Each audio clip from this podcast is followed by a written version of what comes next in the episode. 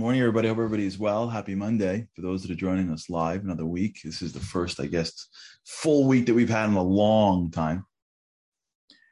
Hope everybody is ready to go. Fall is here. I don't know where you live, but where I live, you can feel it. The, we where I live in the northeast, Long Island. If you couldn't tell by the way I said Long Island, it dropped like 10 degrees over the past week. So we're in fall. Fall is a great time to grow. We've been talking about this idea of energy, competition, and how competition drains your energy. It doesn't keep you self generating your energy. If anything, it blocks it because you're never really satisfied. You're always in competition with somebody else. You never have a moment to enjoy. There's always someone with more. There's always someone faster. And even if you win, you can always, then the game's over. You got to do it again. It was, it always boggled my mind as a kid growing up how, you know, in one month of the year, in baseball, it's, it's, um, it's October football, it's January, February.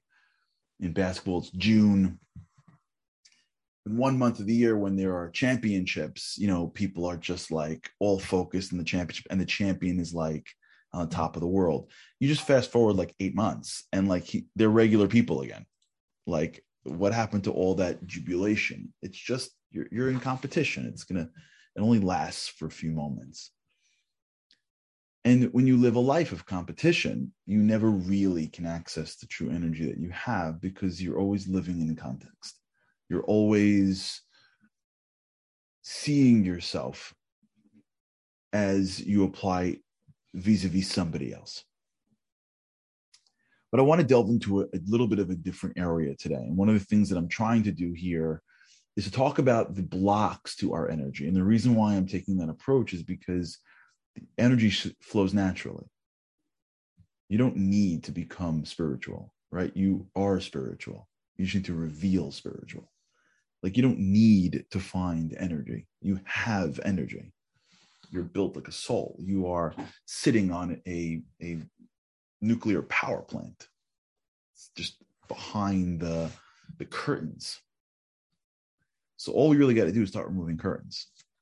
And if we look at some of the things we discussed and we said, okay, that's real, it's in my life, I can now recognize it.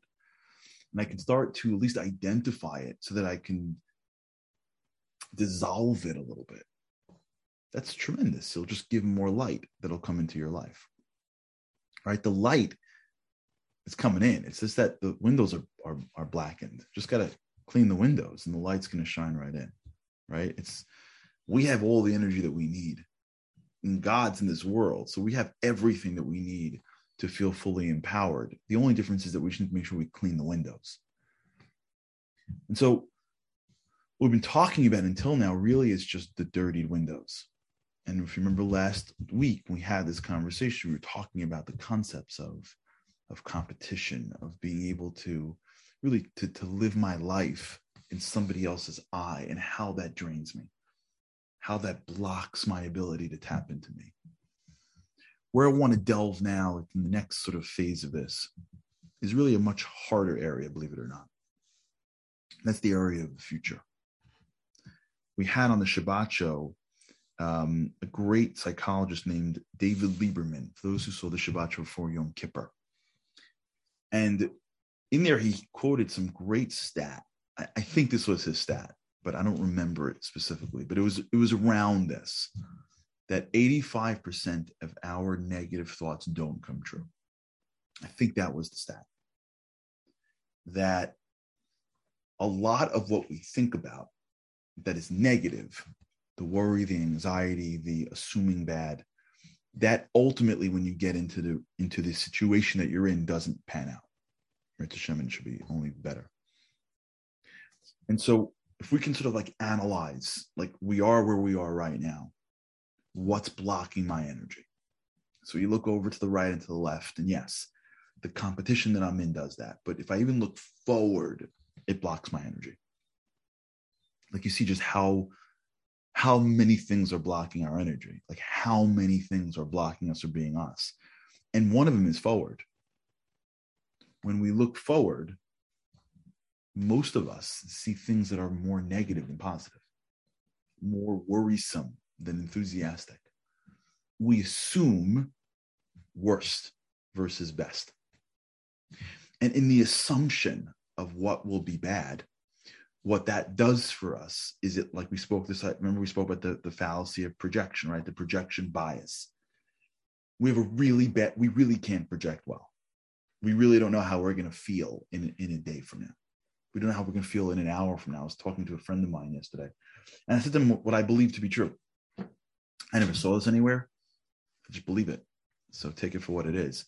I believe we're in the world right now and god is teaching us the lesson of anything can happen ever like, I believe that I think we're in that space now where the world just moves in a, an unpredictable way. It feels to me, and maybe it's just my own bias, but it feels to me that it is more unpredictable than usual. And I think there's, in a way, physically it's challenging, but spiritually it's healthy. Because if we could somehow grapple with unpredictability, by recognizing that we were we really weren't good at prediction in the first place. It will teach us that my job is not to predict. Once you get that you're free from prediction. Doesn't mean you can't plan but once we move from planning to prediction we move into a world where we put our energy at risk. So when i predict that this is going to be terrible because it says it's going to rain or because this is challenging or I think I know what tomorrow brings. What I'm doing is I'm taking a future problem that may not ever come into this world. I am now bringing it into my world and putting it into my heart at a time where I can't even control it. So now all I have is the negativity right? Let me just use a sports example. If I'm worried about losing the game in the fourth quarter and I'm in the first quarter, I am taking the worry of losing and all that comes with it. I had this growing up. I remember playing in games that were big games and sitting on the court and playing in the first quarter and thinking to myself as I'm playing, if we lose and we don't make it to the playoffs and this and that and and the truth is, it wasn't as bad as I thought it was losing. And B, I, I wasn't as I wasn't playing as well. Because if I'm worried about tomorrow, today, all that I do is I take the worry of tomorrow. I can't control it, so I can't make it better because I'm not in tomorrow. I can't skip time. So I take the worry of tomorrow and I place it into my today. And all that I have left now I've like extracted out the ne- most negative piece. And I've placed that into my heart, and all that does is shut down the energy. It just shuts, it just shuts the system down. So now my ability to actually impact tomorrow, which starts today. Right. So if I'm worried about losing the game, and that gets to me in, my, in the first quarter, and I'm sitting in the first quarter worrying about losing the game, I've extracted the negativity, stuck it into my heart, shut down my own energy, making it harder for me to score points, making me worse off after the first quarter, which makes it more likely that I'm going to lose in the fourth quarter. So the worrying is actually a self prediction, it's a self fulfilling prophecy. I'm enabling me to be less effective because by worrying, I'm going to drag that. Now I can plan but the worry, the anxiety. And by the way, I am like at the top of this list. I'm a total, I'm, I'm a total worry wart.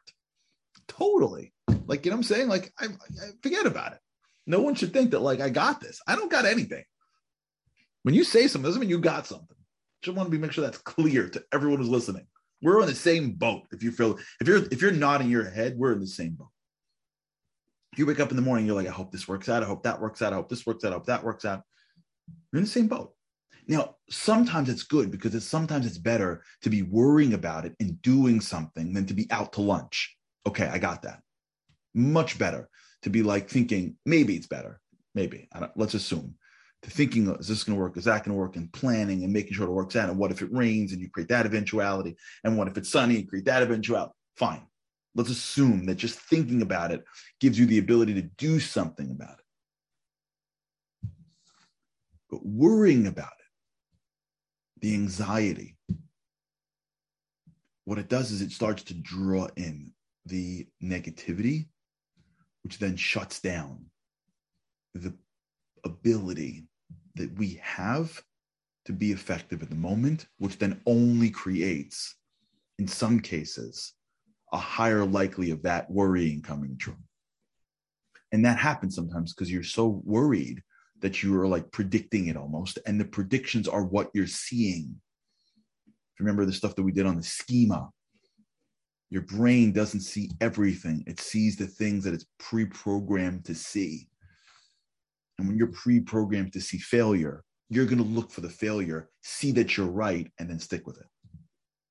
So if you get up, if you get up to present, and you you assume that you're going to fail, and you see somebody like you know give you like a look, they could just be like you know you know having a, a you know uh, an itch, but you're pre-programmed to see the look being a disapproving look, which then sends you back into a negative state, which then allows you to have less of a presentation.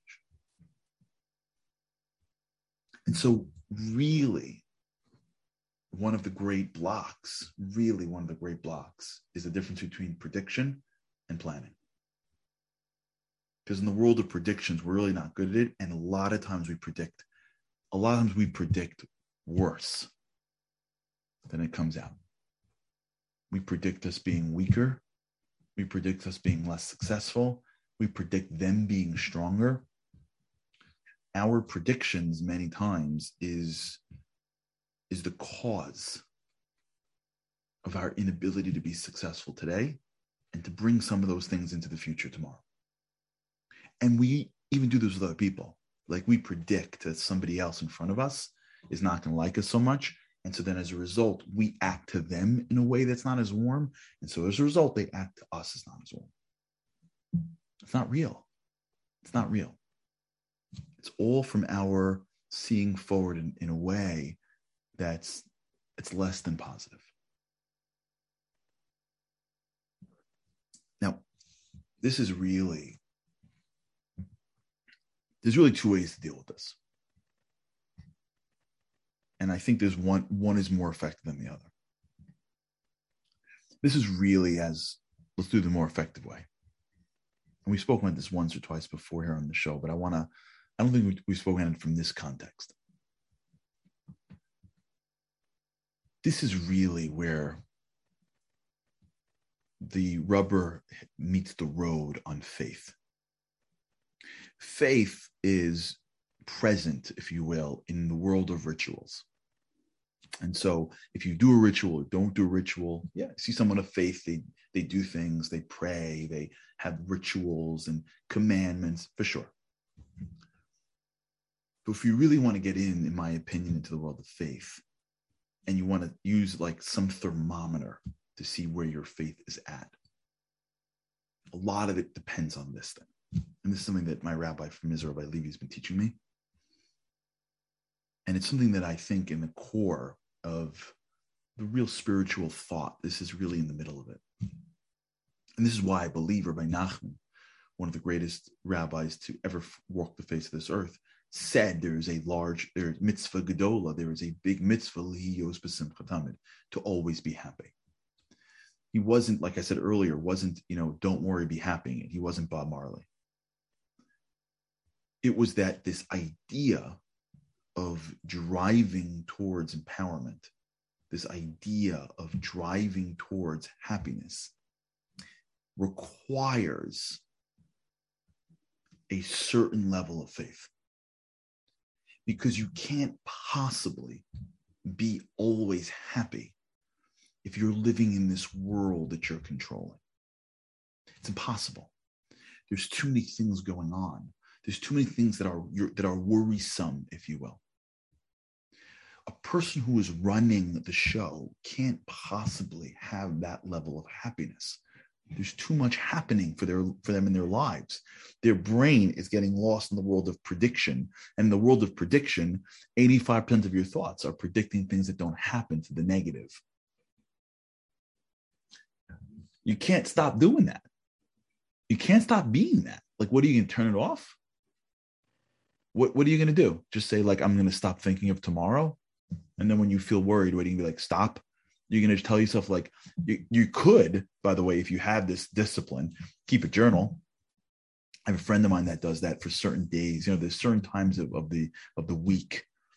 If you want to get let's get a little bit advanced over here. There's certain times of the week where the rabbis say there's no blessing.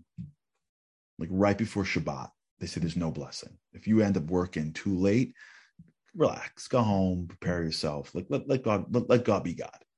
Says there's no blessing during certain holidays whatever. So there are people that are that that they they mark down if you will or they're aware of what they did on these times to see not to check but they they remember. So when something doesn't happen when the you know the the project that was supposed to for sure happen that they worked on if you will and then seven months later it doesn't they remind themselves that you see that, that stuff really doesn't make sense but unless you're going to sit and say okay i was worried about x let me write it down in my journal and then two days from now x doesn't happen let me remind myself that X didn't happen. So the next time I'm worried about X, not to not to worry. That's an approach. But there's a much deeper approach. A deeper approach is the constant reminder of I'm not in control. Now that's hard, but that's the game. I'm not in control. And I've been commanded, if you will, to be positive, to be empowered. And I'm not in control. So what's going to happen tomorrow? I'm just not in control of tomorrow. There's a there's a certain conditioning that takes place in the eyes of those with the faith that reminds them consistently that as much as we'd like to be in control, which then allows us to worry about it, we're just not in control and the recognition that I'm not in control. By the way, for those who are backseat drivers, yesterday this happened. I was driving. One of my kids was like, you know, go fast. And I'm like, listen, how about this? Let daddy do the driving. You do the sitting in the back, listening to music. Like you do, you do, you do your job. Sit in the back, listen to music, and be happy. Let, let me do my job. Worrying about like because I'm in New York, like how quickly after it turns green do cars have to drive? For those who don't live in New York, you don't, or Israel, you don't know what I'm talking about. Like here, as soon as it turns green, you have like 10 seconds to move, or else people go nuts. And so, like, my kids are getting that, you know, that, that, Masora that I'm passing on to them of just being nuts. So as yesterday, we're sitting at a red light and like no one's moving, and my kid's like, "What's going on?" I'm like, "Whoa, whoa, whoa, whoa, whoa!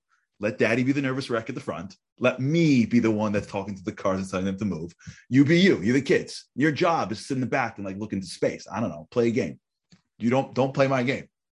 Right? God's like, listen, let me do the driving. How about you sit in the back? You have today. Let me worry about tomorrow. Now that's really where we start have to, having to work. Because if a person starts this game asking themselves consistently what's in my domain and what's out of my domain. What ends up happening is they start realizing that there's a lot less in my domain than I think. This rhetoric, this conditioning of faith, if you will, that the world's going to change 10 times till Sunday before Sunday. That we have no idea how the world predicts. And in fact, when I did this with you, remember we did this here. Now it's coming back to me uh, from the Belt Parkway. For those who remember that example on the Belt Parkway, we don't know what highways, what traffic's gonna be like in the highway until we get to that highway.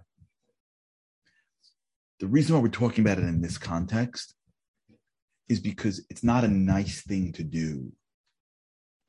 This area of reaching into the future and being worried, this area of not being empowered at the moment is not just a faith exercise, it's an energy exercise. It's blocking us. It's what's creating a lot of our problems. It's why we can't be great because we, we're living in a place that we shouldn't be living in. We're living in tomorrow where we can't even see tomorrow, but we're still living there. That inability to create the border and saying, I can't cross this border, it doesn't belong to me, is what allows our energy to diffuse. All right, we'll talk about this. Think about this today.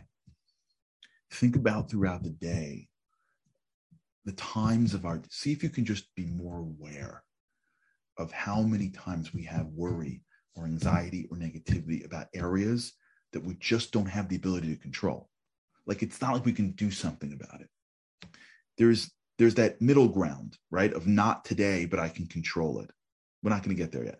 I'm talking about the not today and I can't control tomorrow. What's going to be there? Things out of my control, things out of my hands. Once we start to be aware that these things isn't just like, okay, fine. These things that I'm trying to control that I can't is actually sucking my energy dry. It's I'm, I'm taking a um, a pill that's making me tired people do that. They OD and they take drugs that end up keeping them in bed all day until the doctor's like, What are you doing? And they pull them off the pill. Reaching into the future is the drugs that we're overdosing on that's keeping us in bed. All right, we'll talk about it. Have a great day, everybody. With God's help, I cannot wait to see you again tomorrow. Have a great day.